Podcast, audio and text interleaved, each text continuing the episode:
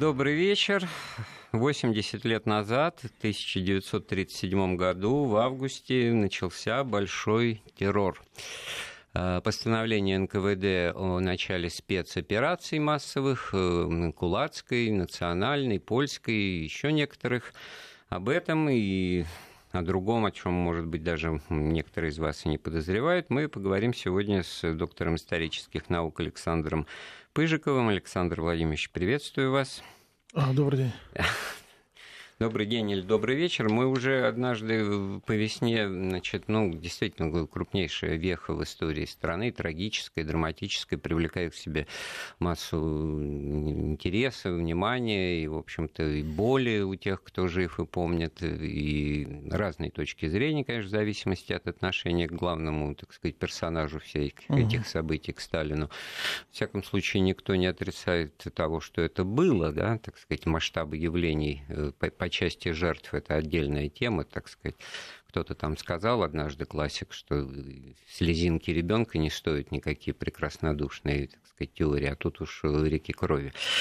Но я хочу все-таки ближе к теме, а ближе к теме, чтобы понять, наверное, что происходило в августе 1937 года 1900, значит, надо все-таки сделать небольшое отступление для начала и сказать, что вот на февральском-мартовском пленуме того же года Сталин выступил с довольно вот интересным заявлением. Он сказал, что если старые вредители шли против наших людей, то новые вредители, наоборот, лебезят перед нашими людьми, восхваляют наших людей, подхалимничают перед ними для того, чтобы втереться в доверие. Разница, как видите, существенная. В чем же в таком случае состоит сила современных вредителей-троцкистов? Их сила состоит в партийном билете, в обладании партийным билетом. То есть получалось, что партийный билет не оберег, не, так сказать, не пропуск, не охранная грамота и вообще не, так сказать, э, оружие, которое которым человек, а мина замедленного действия наоборот. И это еще не вся цитата, потому что ну, он дальше еще больше запутал ситуацию. А вот среди бывших троцкистов у нас имеются замечательные люди, вы это знаете, хорошие работники, которые случайно попали к троцкистам, потом порвали с ними и работают как настоящие большевики, которым завидовать можно. Одним из таких был товарищ Дзержинский. То есть и Дзержинский задним числом в 1937 году был вот в такие вот нелепо попавшие в троцкисты люди э, записан. Ну, то есть окончательно все запутано, да? Запутано. Запутано. Потом вот из 72 э, человек, выступавших на этом пленуме, э, значит, и в поддержку Сталина, да, да. Сталина, значит, там основная тема была, значит, это подготовка ну, каких-то так, все-таки чисток и репрессий среди затаившихся вредителей. Вот и, из 72 выступавших 52 стали жертвами этого большого террора. Вскоре mm-hmm. будут арестованы, казнены и расстреляны. Вот такая арифметика. 72-52. То есть, ну, совершенно непонятно, вот по какому принципу и вообще кому это ну, кому давайте, это и давайте, что было нужно. Давайте разбираться. Да, цитата, она, в общем-то, красноречивая. Здесь все такие скрытые акценты прозвучали, и, собственно говоря, эта цитата уже заставляет задуматься. Э, ну, во-первых, я всегда начинаю, когда говорю вот о 37-38 годе, вот об этом спрессованном таком отрезке довоенном, э, всегда, значит, вспоминаю, во-первых, 30-31 год. На самом деле, вот 30-31 год – это такая, многие считают, некая прелюдия к событиям 37-38 года. Прелюдия, конечно, в миниатюре, если так можно сказать, поскольку тогда все те противоречия, которые затем выйдут и буквально с крови будут прорваны в 37 году, они уже имели, были заложены вот э, в 29-м, 30-м, 31 годах. Но это, это коллективизация перелом. и начало индустриализации. Ну, ну, на каком фоне, как минимум, Нет, да? Да, здесь я вот больше подвожу как раз раз к фону партийному, поскольку mm-hmm. речь в цитате шла о людях э, с партийным билетом, то есть, значит, о членах партии. Причем, значит, о членах партии таких, значит, которые занимают руководящие должности. Так вот, э, если мы говорим о партии, то что такое была партия вот в этот довоенные два десятилетия? Вот это очень важно понимать. 17-й э, съезд, съезд, который называют съездом расстрелянных. Значит, что он из себя представлял?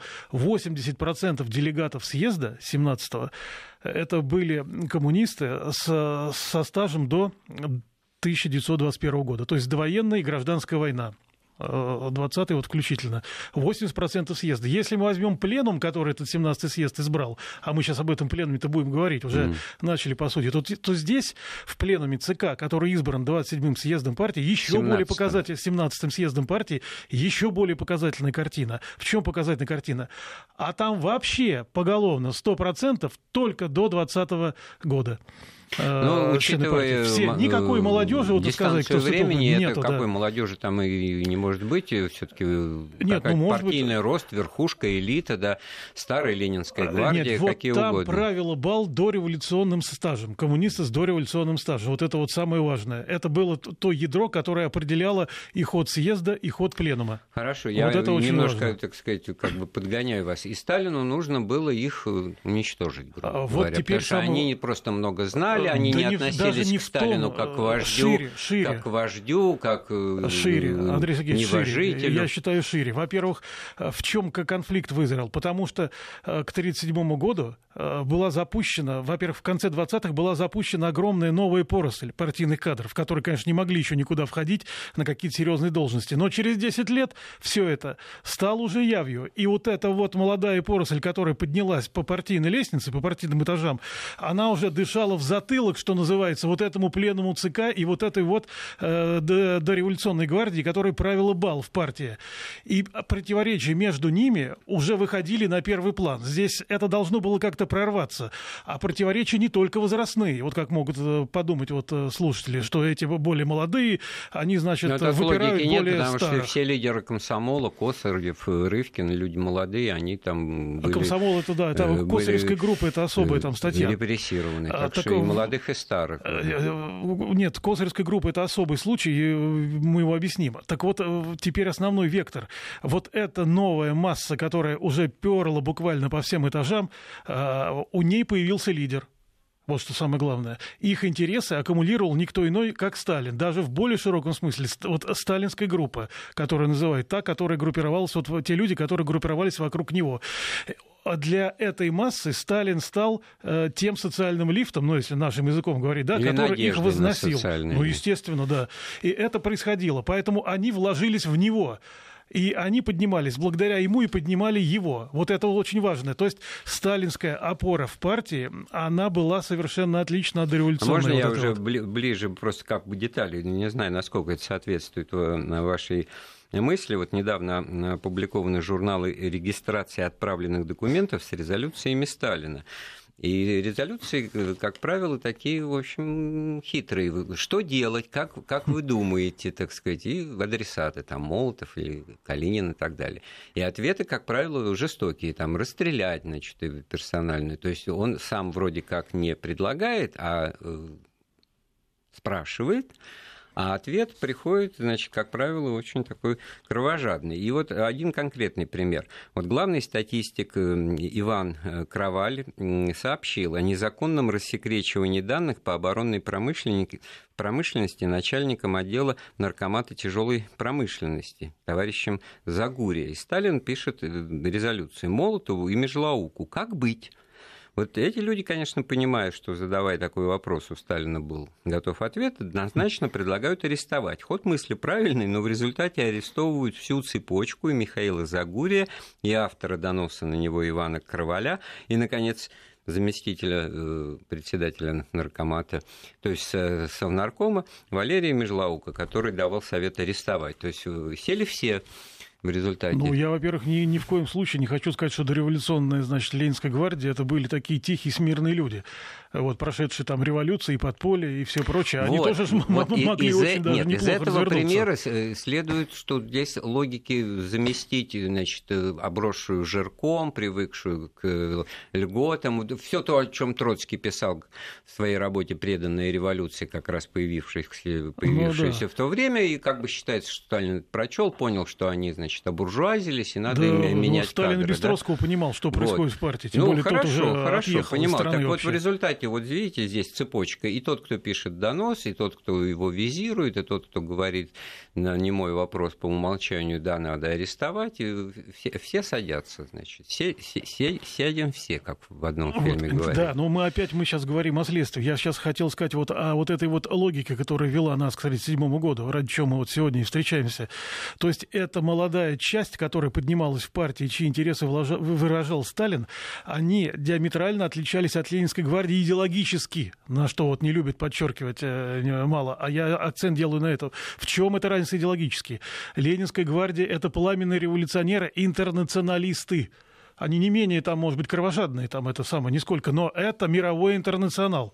Они на этом выросли, они на этом воспитались. Ничего другого они не понимали. Это их цель, ради Караеда, которой, значит, они ведут, да, ради которой, собственно, Россия существует. Так вот, у той молодой поросли, которая ходила такого воспитания за плечами не было.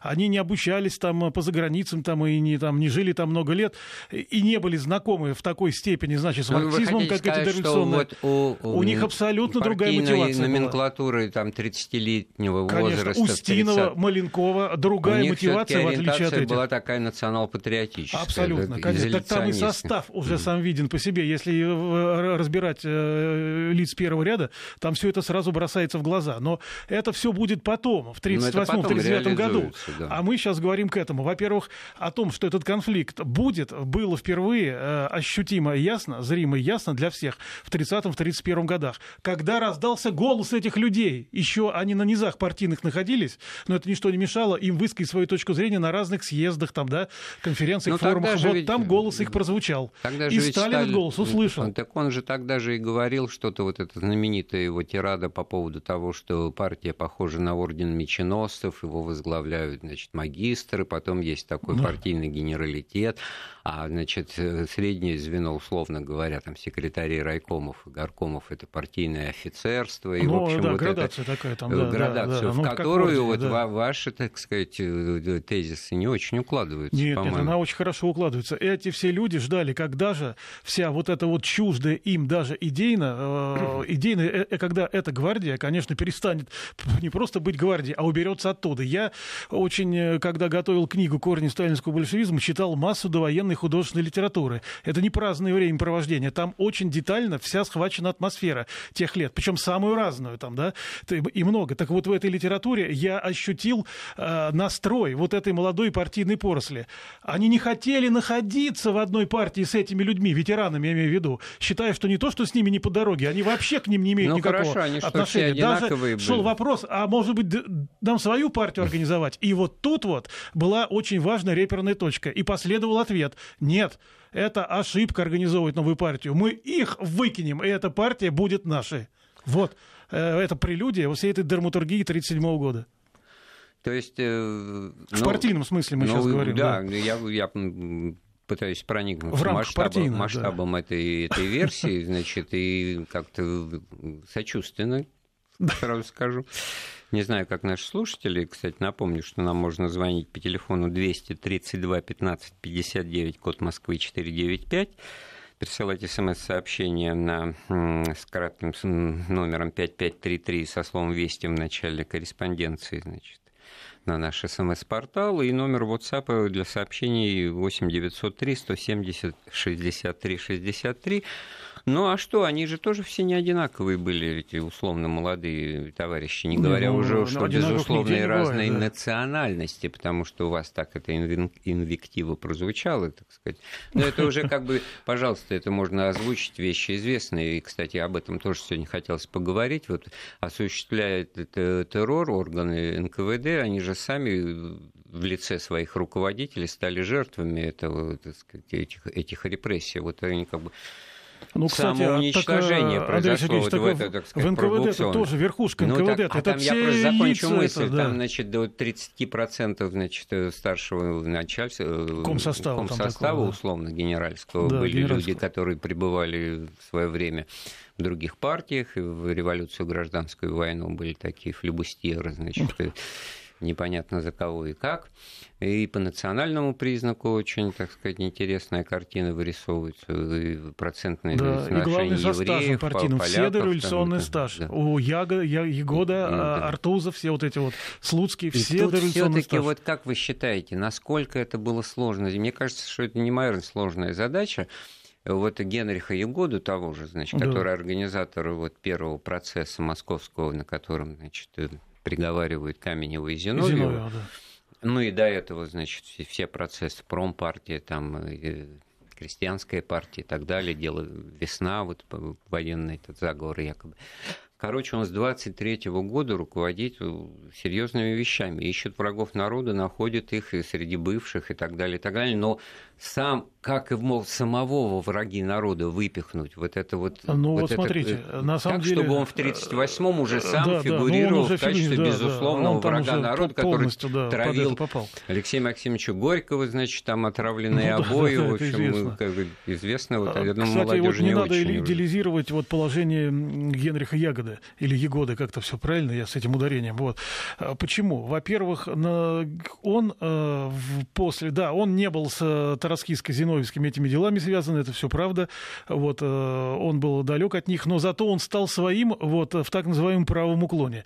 Э, вот, э, он полностью ориентировался на Бухарина и Рыкова. Это абсолютно точно.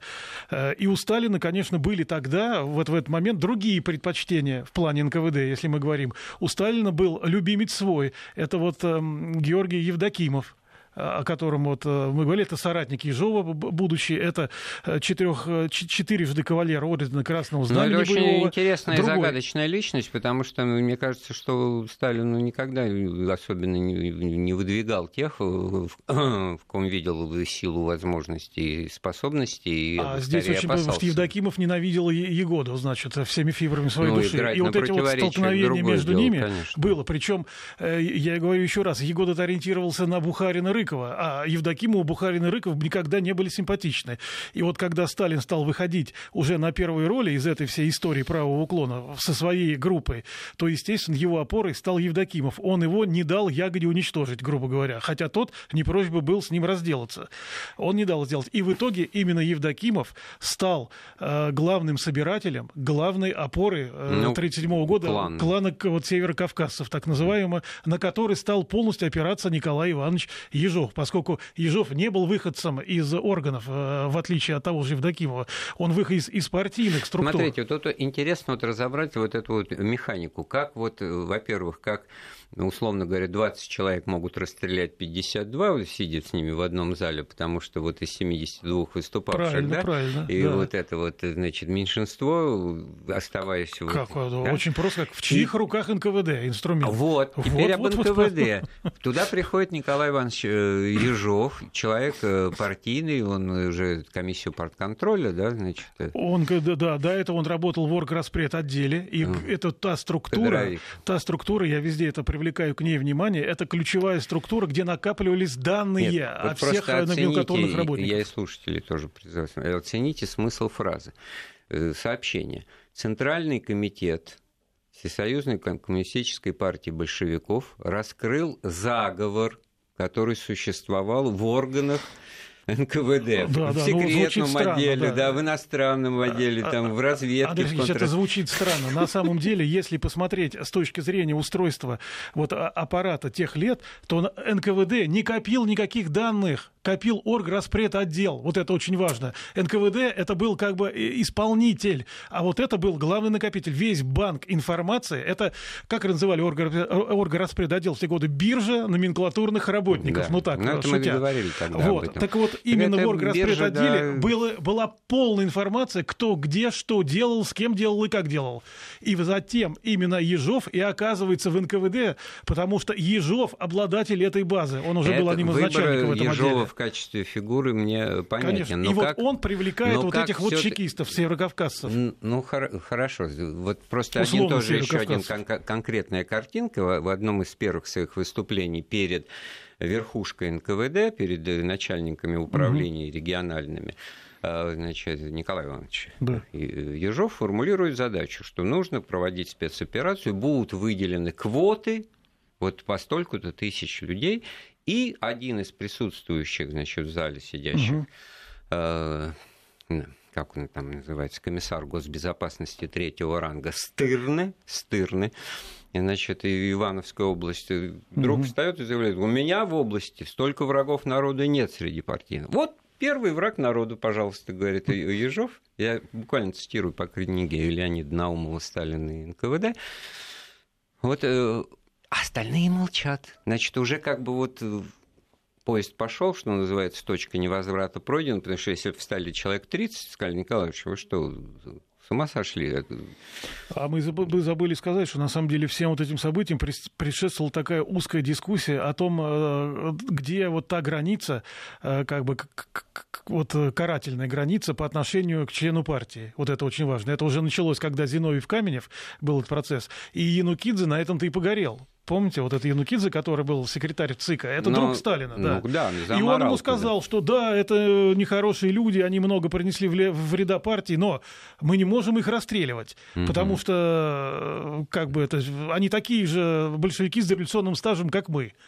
Ну да, потому что когда вот расстреливали, это, вот а потом рассказывали общественности... А с точки зрения молодой поросли нужно. Да, так нет, вот а с точки это, это зрения дело. даже вот последующих поколений, которые свято верят, продолжают во что-то верить, в какую-то чистоту помыслов, значит, ну как э, не соглашались с тем, что как можно выдавать революционера, там, я не знаю, коммуниста за фашиста. Ну, он, он коммунист, но можно, там ошибался, бяк, и сейчас его, может, и стоит расстрелять, но говорить, что он с 18 -го года вынашивал планы, там, значит, убийства Ленина, нет, Сталина. Нет, это, конечно, но с 18 -го года не что Там была плохая репутация, кстати, вот мы это забываем, из-за вот этой всей истории э, шумной 17 -го года с немецкими деньгами, неме, немецкие деньги, да. и что Зиновьев и все вот это вот старое окружение движение, да, вот, вот это ленинское, оно полностью в этом как бы было задействовано.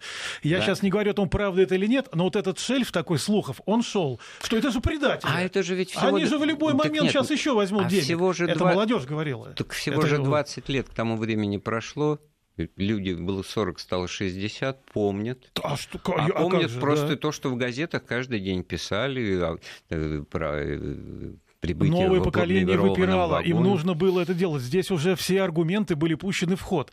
Потому что пусть эти ребята со своим интернационалом идут куда подальше. Если не уйдут, мы их в нашей земле закопаем. А все-таки вот, вот Александр, я какой. напоминаю, это Александр Владимирович Пирожков, доктор исторических наук, со своей версией о том, что был какой-то, значит, даже социальный заказ у определенной части партийной номенклатуры, еще не добравшейся до элитных э, этажей власти. Очень интересно будет после небольшого большого перерыва дадим вам немножко времени для того, чтобы подумать свой ответ. Все-таки, может быть, какие-то имена назовете. Мы говорим о событиях 1937 года, начале большого террора, который, в общем-то, на самом деле внес большую сумятицу, непонимание, кто, кто прав, кто виноват, и вообще кто, кто останется, а кто не переживет, потому что уж слишком многовекторное было это явление. Значит, били и по штабам, били и по окопам, били и по всем направлениям. Ну что ж, прервемся. Вопросы истории с Андреем Светенко. Напоминаю, мы с профессором Московского педагогического университета Александром Пыжиковым разговариваем о событиях Большого террора 1937 год. И возникает тут вопрос, э, это что, значит, э, ну, принято считать, многие уверены, так сказать, на этом точку ставят в понимании что это все Сталин, да, так сказать, в каких-то его целях режим личной власти возвысится, очистится, значит, от э, бывших соратников, которые его звали Кобой, а не, так сказать, э, товарищем Сталином, потому что товарищ Сталин только товарищем ну, Сталином. Янукидзе, да? вот пример. Вот, да, вот, да. вот. Ну и про Бухарина это известно, что он все Коба, Коба там, значит, за мной пришли, ой, говорит, гони ты их, они ко мне могут прийти. Так вот, э, вот это вот эм, такая витиеватая фраза Сталина, адресованная Бухарину, когда к нему пришли, к нему пришли с обыском, это что, ну, просто, так сказать, игра в кошки-мышки? Или же он вынужден был все таки на самом деле лавировать? Все, что вы сейчас вот говорили о том, что это был некий заказ и потребности молодой части партийной номенклатуры, которая хотела, так сказать, пробиться побыстрее да, наверх, да. Ну, не только партийной, там, но и ну, государственной, да, да. производственной, да, вот, и тогда, значит, э, почему он должен был именно на них, так сказать, рассчитывать и Да, Нет. вот это вот вопрос, это тема лавирования, это правда, потому что сейчас вот существует, э, вот буквально навязывается, я бы сказал, э, такая вот э, концепция в отношении вот этих событий, что э, всемогущество Сталина. Значит, это вот сидит человек, который вот если он пошевелит мизинцем, значит, будет так, если указательным пальцем, то будет так.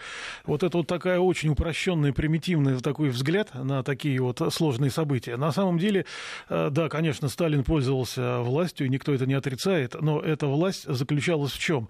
В его умении, в его умении лавировать между вот основными элитными группами, которые сложились к тому моменту. Мы сейчас очень много говорили вот в этой молодой, да, там поросли, которая, значит, восходит. Но вся вот эта вот верхушка, которая еще была жива, да, мы же не говорим сейчас о 1939 году, а вот мы чуть раньше говорим, когда все это начиналось в 1937 э, году, то как э, ему вести себя по отношению к тем же военным? А это была крайне болезненная тема. Это, это самая болезненная тема. Поскольку, я напомню, ни Ленин не отличался, ну, для Владимира Ильича, так скажем, военное строительство не было самой сильной стороной.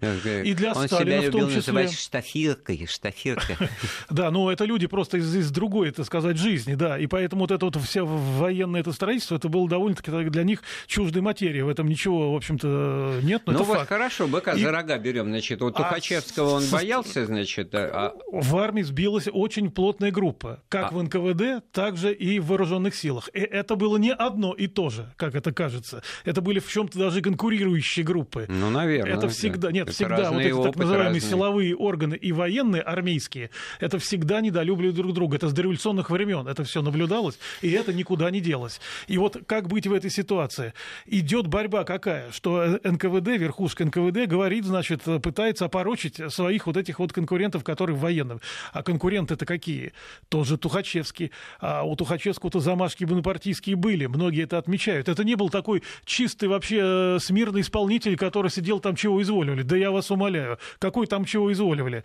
Он претендовал на первой роли. Причем у Сталина была какая проблема? Связанная с министром обороны. Я имею в виду Клима Ворошилова. Ну, наркомом поскольку да. этот нарком, да, поскольку нарком Ворошилов не пользовался авторитетом в кругу вот этих вот военачальников, у Тухачевского, там, Якира, они его считали недостаточно компетентным и, в общем, таким пустое место. Вот просто вот от Сталина сидит здесь человек, но он из себя ничего не представляет. И Ворошилов это прекрасно чувствовал. И вот это дыхание, вот это вот неприятие среди вот, от военной элиты, это есть. Я вам, знаете, что даже напомню для слушателей? Вот у, Лео, у Леонида Леонова есть замечательное произведение «Пирамида» такое огромное. И вот там сцена, когда э, торжество на Красной площади, и Сталин поднимается, значит, по ступенькам мавзолея на трибуну. А тут, значит, стоит группа военачальников. Все в орденах, местах, значит, там не сказано в пирамиде кто, там не персифицировано. И вот они здороваются с ним, здравия, здравия желаем, Иосиф Виссарионович, да, он проходит на ступеньки, и он чуть замешкался, а они думали, что он уже прошел достаточно mm-hmm. далеко. И Сталин краем уха слышит, как кто-то из этой группы э, верховных э, командующих говорит, а что, говорят, мужики, стоит ли пропускать шашлычника на верхотуру? Ну да, а я пока вы это рассказывали, вспомнил, ну, реально, вот первым репрессированным и арестованным э, военачальником был герой гражданской войны Гай Дмитриевич Гай, да, ну, потом, естественно, троцкист. Ну, собственно говоря, в годы гражданской войны многие военные, тот же Фрунзе, они как-то ориентировались на Троцкого, который был председателем да, да, военсовета. Он, и на Зиновьева, да. он был их э, руководителем, да. ничего странного. Так вот, якобы Гай, когда еще в конце 20-х годов Троцкого начали, так сказать, вышибать там из политбюро и прочее, в ссылку выслали, он заявился значит, на, на прием к Сталину, но каким-то образом вот нашел случай тоже оказаться значит, на, один, на, на один с ним и сказать, что значит, как ты смеешь, мы тебя это самое, мы Троцкого в обиду не дадим, и чуть ли не там саблей махать и, ну, и да, так защитим. далее. Вот. И, и в этом смысле вот, вот это вот ну, какие-то послесловия какие-то, ну, если сказки, легенды и мифы, но на самом-то деле вот ну, никаких... Эта атмосфера была этим пропитана, вот Леонов-то ее зафиксировал но, художественного ну, произведения. Да, но да. реально же никаких э, людей э, казнили за вполне, так сказать, доказанные, с их собственным признанием подтвержденные, выбитые на допросах, значит, э, какие, так сказать, помыслы убить Сталина, значит, да, Отстранить от власти. Отстранить от сказать, власти, да. да. да. Вот при этом, значит, вот никаких вот э, реальных э, подтверждений тому, что при, при той вот охране, при той, значит, э, лучезарности и жития там, значит, за высокими заборами Сталина никакой... Мне кажется, у него угрозы было гораздо меньше, чем у многих других, там, в том ну, числе это, ныне живущих. Но да. это мы только гадать можем, кто же его знает, что у него было там ну, на душе. Нет, там. ну нет, ну он... Нет, я к тому, что он себя в этом смысле не обезопасил достаточно прочно в самом начале игры этой там не, не, не было возможности, так сказать, его а, Ну, тут речь не, не просто там в численности там, личной охраны. Здесь-то, конечно, да. как процессы повернуться, вот это было важно. Тогда уже никакая охрана, она вне игры просто оказывается, не может ни на что повлиять. Но я вот хотел еще, вот э, характеризуя вот эти 37 год, вот этот вот э, этап, он третий считается, этап, четыре этапа, значит, этих репрессий, третий этап массовых репрессий. Вот я обязательно сегодня хотел сказать по поводу вот э, антицерковного такой вот направленности вот э, этих репрессий, э, которые, вне сомнения, были абсолютно. И я вот как раз эту тему очень внимательно разбирал, начиная вот э, с 29-30 года и выше, как это шло. И вот на этом мы можем сейчас проиллюстрировать одну интересную вещь, которая откроет новые грани.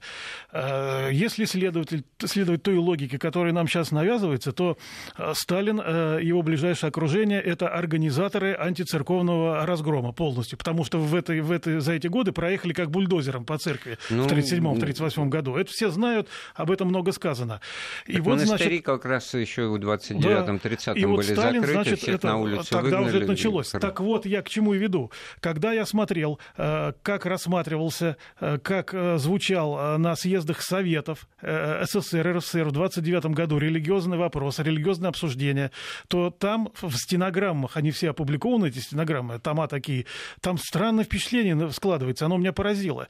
Я абсолютно был уверен, что на съезде присутствует Емельян Ярославский, да, Бухарин, там на съезде присутствует э, Луначарский, э, Калинин. Они, значит, э, что сейчас? Вот они, это организаторы разгрома церкви, которые вот давят через колено и продавливают этот разгром. И что мы видим по стенограмме? Луначарский и Емельян Ярославский, фамилии которого Губерман, выступают в роли усмирителя, защитника РПЦ, потому что с мест выходят делегаты не из каких-то там непонятных там краев, окраин, а самых Владимирской, Ярославской, Пермской, и несут такое про РПЦ, что снести ее к черту матери с земли. Сколько это можно? До революции терпели, почему еще они здесь? И Ярославский, Луначарский, э, Калинин, Бухарин сдерживают. Рыков выступал специально на съезде Советов, что вы подождите, так нельзя. Ленин так не поступал. Ленин себе такого не позволял. Почему вы так делаете? Какая ненависть дышала оттуда. И вот теперь мы, когда подходим к 1937 году, да, Ежов там составлял эти списки. Это все правда. И по церковной линии тоже. Так Ежов прекрасно учитывал, он прекрасно знал, какое настроение вокруг этого идет. Вот это совершенно невыгодная тематика, да? Вот это вот, что это неправильно, что значит это, и скажу, это фактура об этом говорит. Самые настоящие источники. То есть, То есть насколько... Запрос был запрос антирелигиозный. Был, вот насколько, насколько... Воинствующий атеизм. Я бы не сказал, что это были атеисты. Вот в чем дело. Что эти люди были преисполнены веры в строительство Царства Божия на земле, которая теперь э, вот в терминологии этих марксистов коммунизму называлась. И они не хотели, чтобы это царство Божие строилось где-то там, мировая революция в Германии там или во Франции. Плевали они на них. Они хотели, чтобы это было здесь, на этой земле. А все, кто мешает этому, должны быть устранены. Вы чувствуете, с чем мы начинали? Мы опять приходим к этому. Я к чему это говорю? Что вот эта вся трагедия 37-38 года, это не была личной прихотью каких-то группы, как э, узкой группы людей. Там Сталина, еще кого-то вот и давайте искать, кто больше, кто меньше. Был а... ответ на запрос. Другое дело, что это все пошло, это самое, сорвалось к черту. Трендом матери, на там, изоляционизм, да. на, ну, на тренд... вот внутренний запрос на то, чтобы стать вот этой вот одной шестой частью мира, живущей по своим Тогда законам. это называлось построение социализма в одной стране, вот. там и коммунизма, там, вот. да, это ну, в Но той э, терминологии. Этот поворот очевиден, потому что уже за 20 лет стало да, ясно, да, что нет, мировой революции ясно, а не состоится. Еще, а вот эти все дореволюционные нет, мало, и мы должны это сделать. Это наша жизнь этому посвящена должна быть. Что ж, сделаем очередную паузу в разговоре. Вернемся в студию через несколько минут.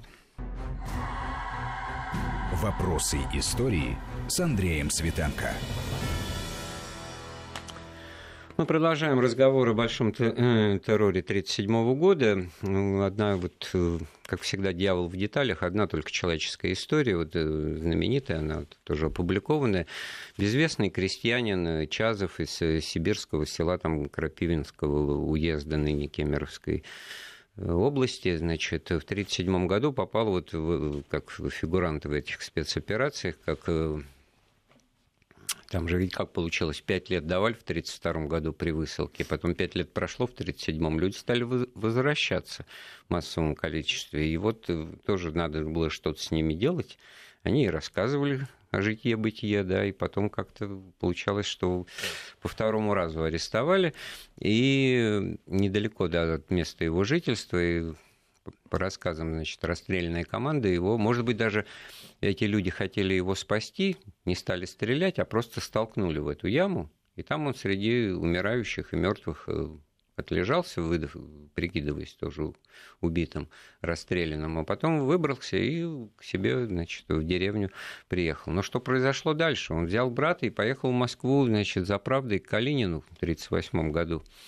Калинин их принял, отправил в прокуратуру. В прокуратуре их арестовали и первым делом позвонили, сказали, что же у вас так плохо дело-то поставлено, значит, недоработки с расстрелами. И шлепнули по второму разу, а брату еще, значит, спасибо дали всего пять лет как мелкому вредителю.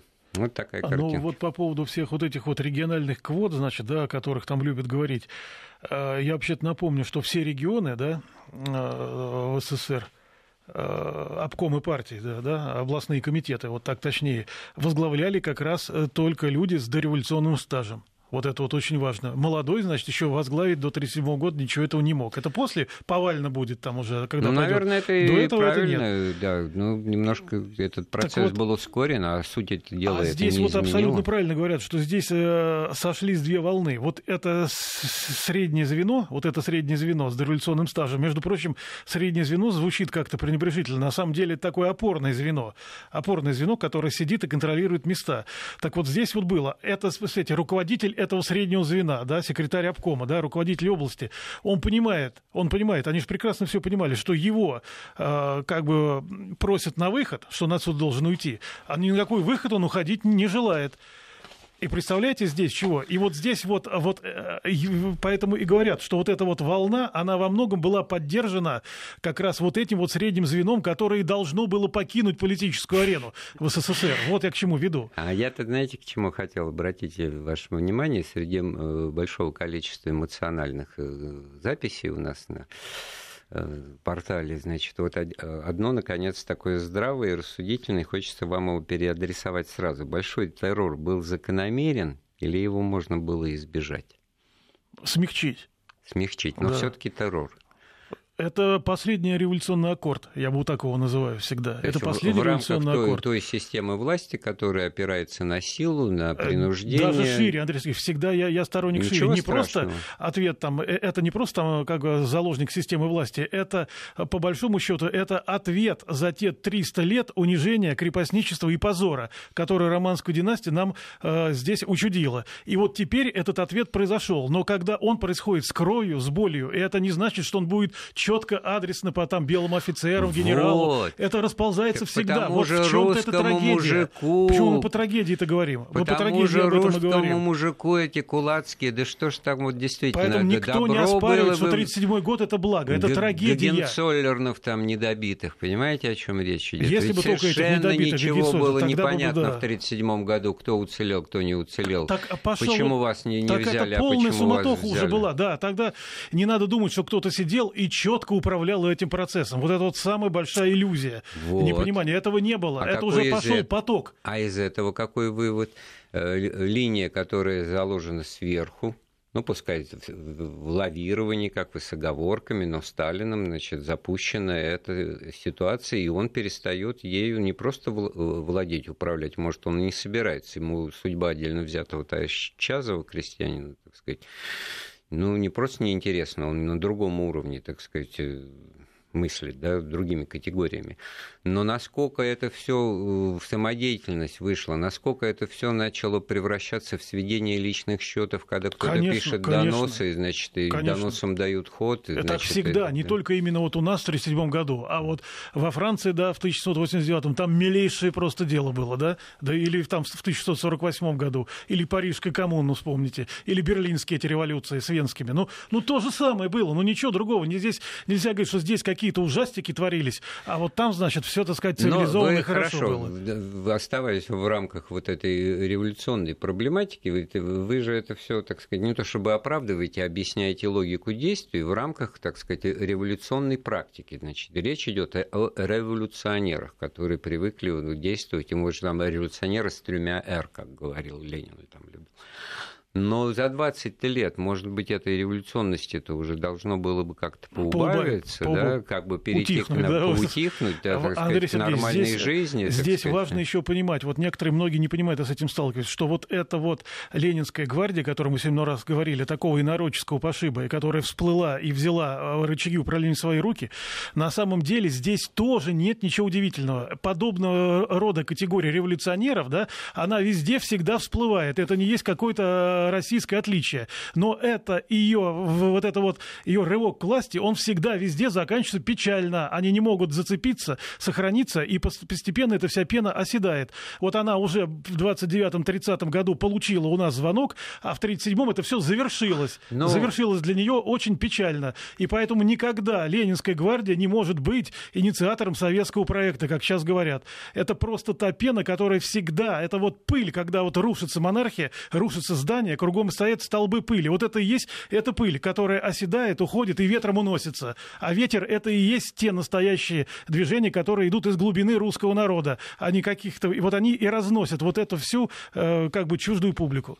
Ну, и во вот главе с так. Иосифом Виссарионовичем Джугашвили, который, как а его вот... сын Вася однажды ну, сказал ну, Светлане... он тоже типа там, да, да, ты знаешь, что наш папа раньше был грузин.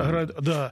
Кстати, Сталин очень переживал из-за того, примет ли его вот эта молодая ну, поросль, ну, поверит вот, ли она в него. Вот Это были раз... вот эти комплексы. Разбиваются, если не в пыль, то во что-то. Вот это инвективы ваши об инородческом происхождении революционности большевистской. Ну, потому что, а что, так сказать, по пятому пункту, если пройтись, то там все с этим тоже было, говорит, Кагановичи, Микояны, Сталины, из, как с этим? Да нет, нет. Из 50 слишком, с лишним наркомов, а, значит, 36 человек – это титульной национальности. Вот и ответ. Вот, значит, мы... Такого никогда в России не было с Ивана Грозного. С Бориса Годунова, точнее, да. Там уже совершенно другие ребята засели. Ну, у Ивана Грозного было очень много опричников из э, там, а Герберштейн, да, которые приезжали посмотреть, похулиганить из Европы, полюбоваться. Ну, э, а и что тогда получается, насколько вот он несуразно звучащий этот лозунг по мере торжества или успеха в строительстве социализма будет обостряться классовая борьба, потому что враги социализма, ну, им просто вот уже, так сказать, деваться все это поперек горла, некуда, да? да?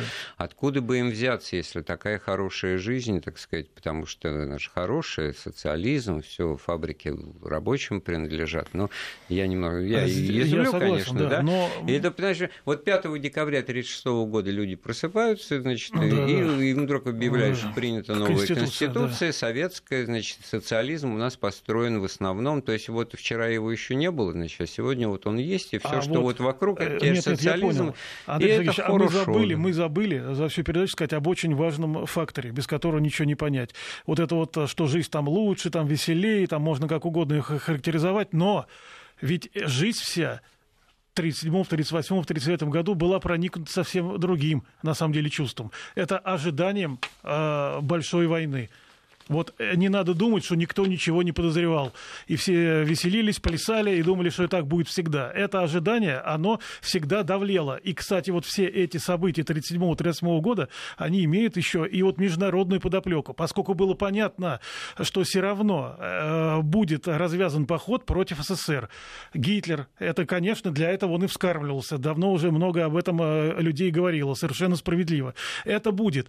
Если это будет, то на как мы это все встретим? Третьем. Как это будет здесь готово? Вот это вот очень важно. Как поведут себя вот эти вот люди, вот это старое вот. То есть масса вопросов международного плана возникала. Э, и их нельзя не учитывать на самом деле. Потому что ведь в этой э, дореволюционной гвардии были те, кто ориентировался на бывших союзников там по Антанте. Ну, я имею в виду Англию и Францию. Потом они стали там союзником. А Крестинский там, ну, например, да, Николай Николаевич, тот на немцев. Э, потому что была немецкая очень сильная угу. часть. И Каменев, кстати, Лев Борисович, говорил такую вещь. Вы не понимаете, что такое Германия для России. Это как город и деревня. Они не существуют без, друг без друга. Так и Германия без России. Германия город, а мы деревня. Нас нельзя разорвать. Кто пытается разорвать, тот хочет э, уничтожить, значит, нашу страну. Вот ну, логика. Во всяком случае, да, вы абсолютно правы. В конце разговора мы обозначили международный фон. 1937 год – это уже война в Испании, это гражданская. Преддверие, это дыхание. Уже проверка, большой. что называется, и силы. Расклад сил обозначился, и фашистская Германия набирают силу и мощь. У нас э, в этом смысле достижение первых двух пятилеток – это создание военно-промышленного комплекса и танковых заводов, и оборонной промышленности, отрасли. Это тоже, ну, что тут скрывать, этим конечно. гордиться надо. Без этого гордиться вообще ничего не было. Все эти разработки, конечно. Вот. Но это к тому, что этот разговор опять потребует продолжения. Сегодня мы точку в нем не ставим, запятую. Спасибо всем, кто нам писал свои замечания. Напоминаю, у нас в гостях был доктор исторических наук Александр Владимирович Пыжиков. Эфир программы подготовил и провел Андрей Светенко. Всего доброго. Слушайте. Всего доброго. Всего доброго. Вести ФМ.